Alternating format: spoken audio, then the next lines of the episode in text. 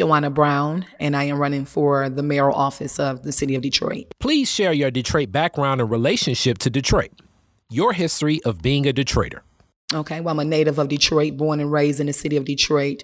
Um, grew up, I actually grew up on all sides, east side, west side, Brightmoor, right outside of Hamtramck. Um, educated in the Detroit public school system from elementary to high school. I graduated from Pershing High School. And, um, and I've, I've, lived in Detroit pretty much all of my life. Um, I did leave the city at one point.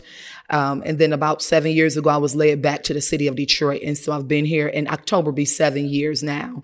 Um, I, I, know the city. I've, again, I am Detroit, born and raised in the city of Detroit, played in the city of Detroit, um, enjoy the recreation centers in the city of Detroit. My family is from Detroit as well, too. And so, yeah, I have deep ties to the city. Tell the story of what led you to run for office. So, um, so what led me to run for office? Well, let me say this: I've always uh, felt called to government. Um, never really worked in the area of government, but always felt a call to government. And um, when I came back to the city of Detroit, I, I, literally was led to the city of Detroit. Me and my family was in the suburbs. We were looking to remain in the suburbs and had been out there for years. And um, and I literally every opportunity in the suburbs, the doors just kept shutting over and over and over again. And so it was real clear that we were to come back to the city. And so we moved back into the city of Detroit. And I knew at that time that there was purpose behind me coming back to the city of Detroit. And so one day, honestly, in prayer, I was just asking the Lord about um, why are we here? Why did you send my family back to the city of Detroit? And it was made so clear at that moment why I returned to the city. When I came to the city almost seven years ago, I did say at that time that I believed that I was sent here for city politics. Um, didn't know what that was going to look like. Um, had no interest in any particular area of politics, but that's what I felt that I was sent here for. And so last year in July, to be exact, I was just asking the Lord, you know, why are we here? Why did you lead us back to the city? I know there's purpose behind it. And then that's when my purpose was revealed. And so I'm doing this because uh, I truly believe that I'm called to the city of Detroit to lead the city as the mayor of, of the city of Detroit. What is your understanding of the duties of the office you are running for?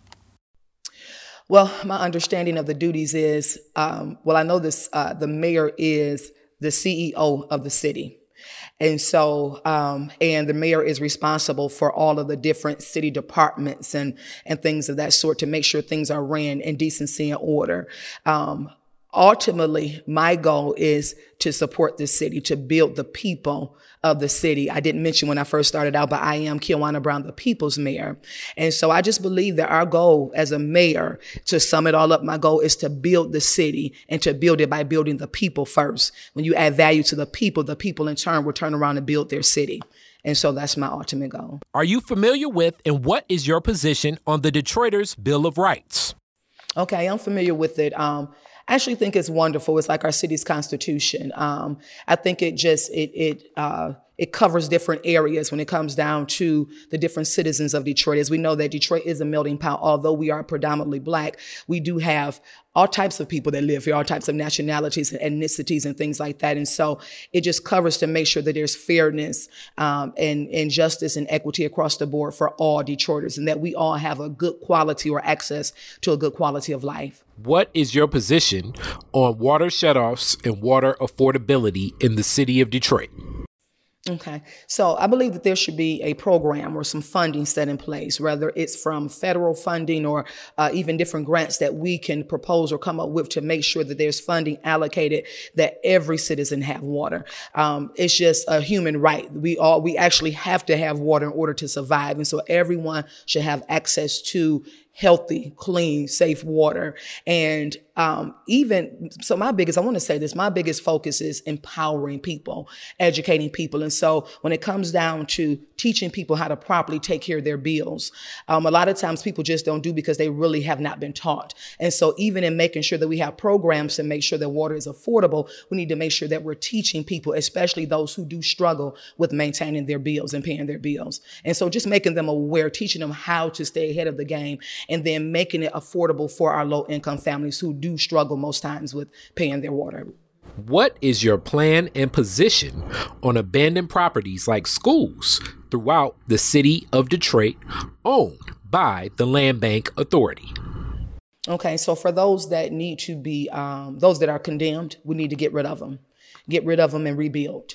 Um, and then those that are salvageable, that we go ahead and salvage those and can even repurpose those buildings as well too. I was thinking about, I'm sorry, I was thinking about um, uh, what shelters. I was thinking about homelessness, and I know we'll get to that. But even taking some of those buildings, because most times our shelters are ran by different organizations and things like that. But because the city has so many properties that's just sitting there, and um, there's nothing being done with them. I know I actually tried to get a couple of the city properties, and so they're just sitting there and they're vacant and they're eyesores, and they increase the blight in our communities. That we repurpose those buildings. Some of them, the schools need to be opened back up and used for schools. Um, but then we can also even use some of those buildings for shelters shelters and things like that to bring some of the homeless people or to bring the homeless people off of the streets and just give them their basic uh, necessities food, shelter, you know, clothing, things like that. How would you enhance Detroit's neighborhoods and which neighborhoods would be your priority? Any specific one? I have a, um, I call it my, it's called Beauty for Blight um, our Beauty for Blight initiative and just going through the city of Detroit. I posted something on my Instagram the other day and it showed the two faces of Detroit because there's two sides. Um, you have your suburbs of Detroit and then you have um, you know, you have Detroit, what we see in the media, you know, and so there's two faces to Detroit. And so going through and again, salvaging uh, the properties that need to be salvaged and then condemning or demolishing those that needs to be demolished, rebuilding our communities with affordable housing, affordable housing for our low income families. A lot of the properties that are being rebuilt in the city, a lot of the housing is astronomically high and a lot of our inner city people can't afford the housing. And so making sure that we have affordable housing, subsidy housing for our low income families in the community, even planting trees in the neighborhood, beautifying our neighborhood, bringing people out there, even teaching them how. Because again, I believe that we have to empower the people. It's not good enough just to give people stuff, but you have to empower them so they know how to maintain what they have, you know. And so even getting them involved in landscaping and building up the neighborhoods together, putting up adequate street lights and lighting in the neighborhoods, increasing our community policing and police visibility and things like that, and also restoring recreation centers. I'm a product of recreation centers, and so restoring recreation centers in the neighborhood to give our youth something to do. So just revitalizing our communities by rebuilding them back up and making them uh, clean, safe, and affordable. What's your position on the repayment of residents who have been over assessed and overpaid property taxes?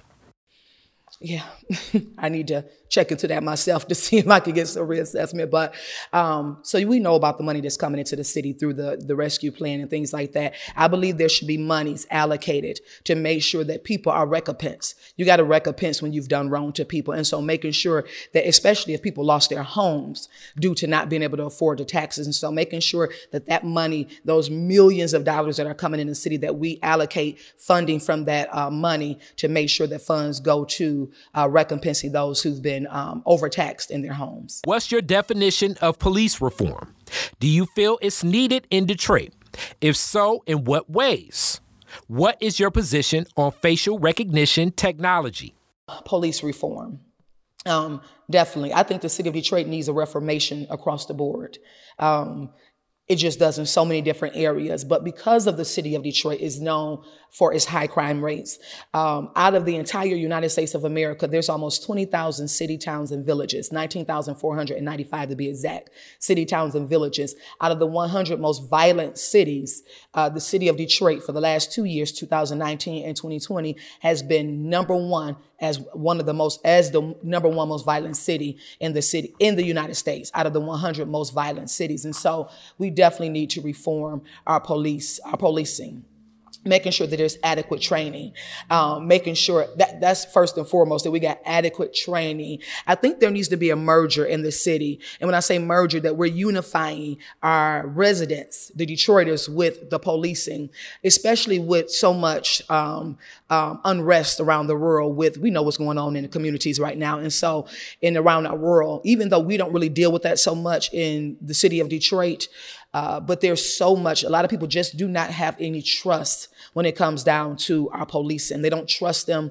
They don't, we, they don't feel safe. Uh, we feel like uh, that they're not here to serve us and our police officers are here to serve the citizens of the city of Detroit. And so I, it needs to be a merger between the two. We need to learn how to unify that the police show up in the neighborhoods and connect with the people. Um, and I don't know, I want to share this story real quick if I have time to. I was pulled over, not in the city of Detroit, I was actually in Hazel, Hazel Park, but it was right after the George Floyd killing.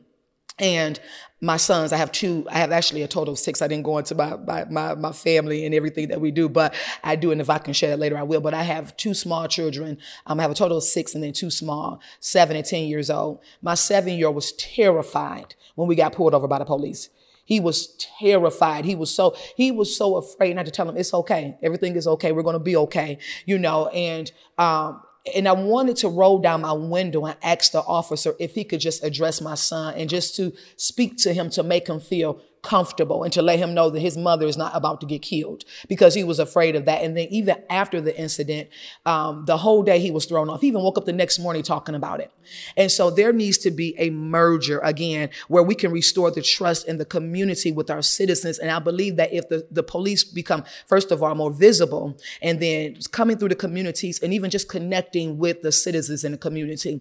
But we also need to make sure that we're, that we're, um, that we are respectful to. There have been so much dishonor and disrespect with the police officers. And so it just, we, it, again, just a different awareness, a different teaching, um, starting even in the education systems, bringing the police officers in the classroom again, um, like they used to be, and just addressing the, the students and things like that, building that unity between the officer and also the resident.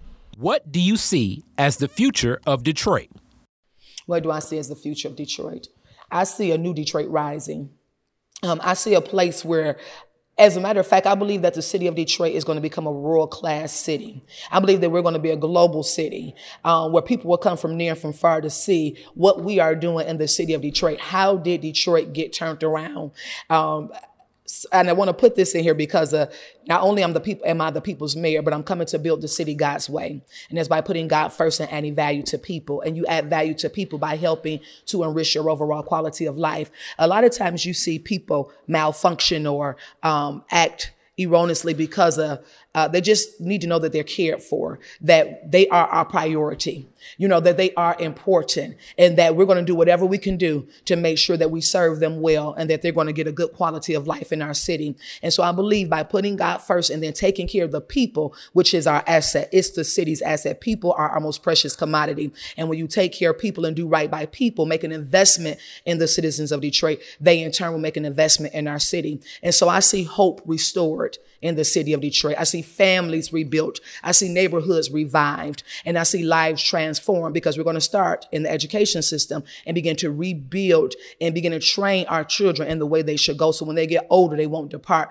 But it just, it, it takes, you got to teach people. People are destroyed for a lack of knowledge. And so if we teach people a better way, then I believe we'll see a different Detroit. Why should Detroiters vote for you? Well, I say, why not vote for me? Again, I'm a native Detroiter. Uh, I've born and raised in the city of Detroit, educated in the Detroit school system. I understand the diff- I understand the importance of uh, uh, uh, a need for change in the city of Detroit.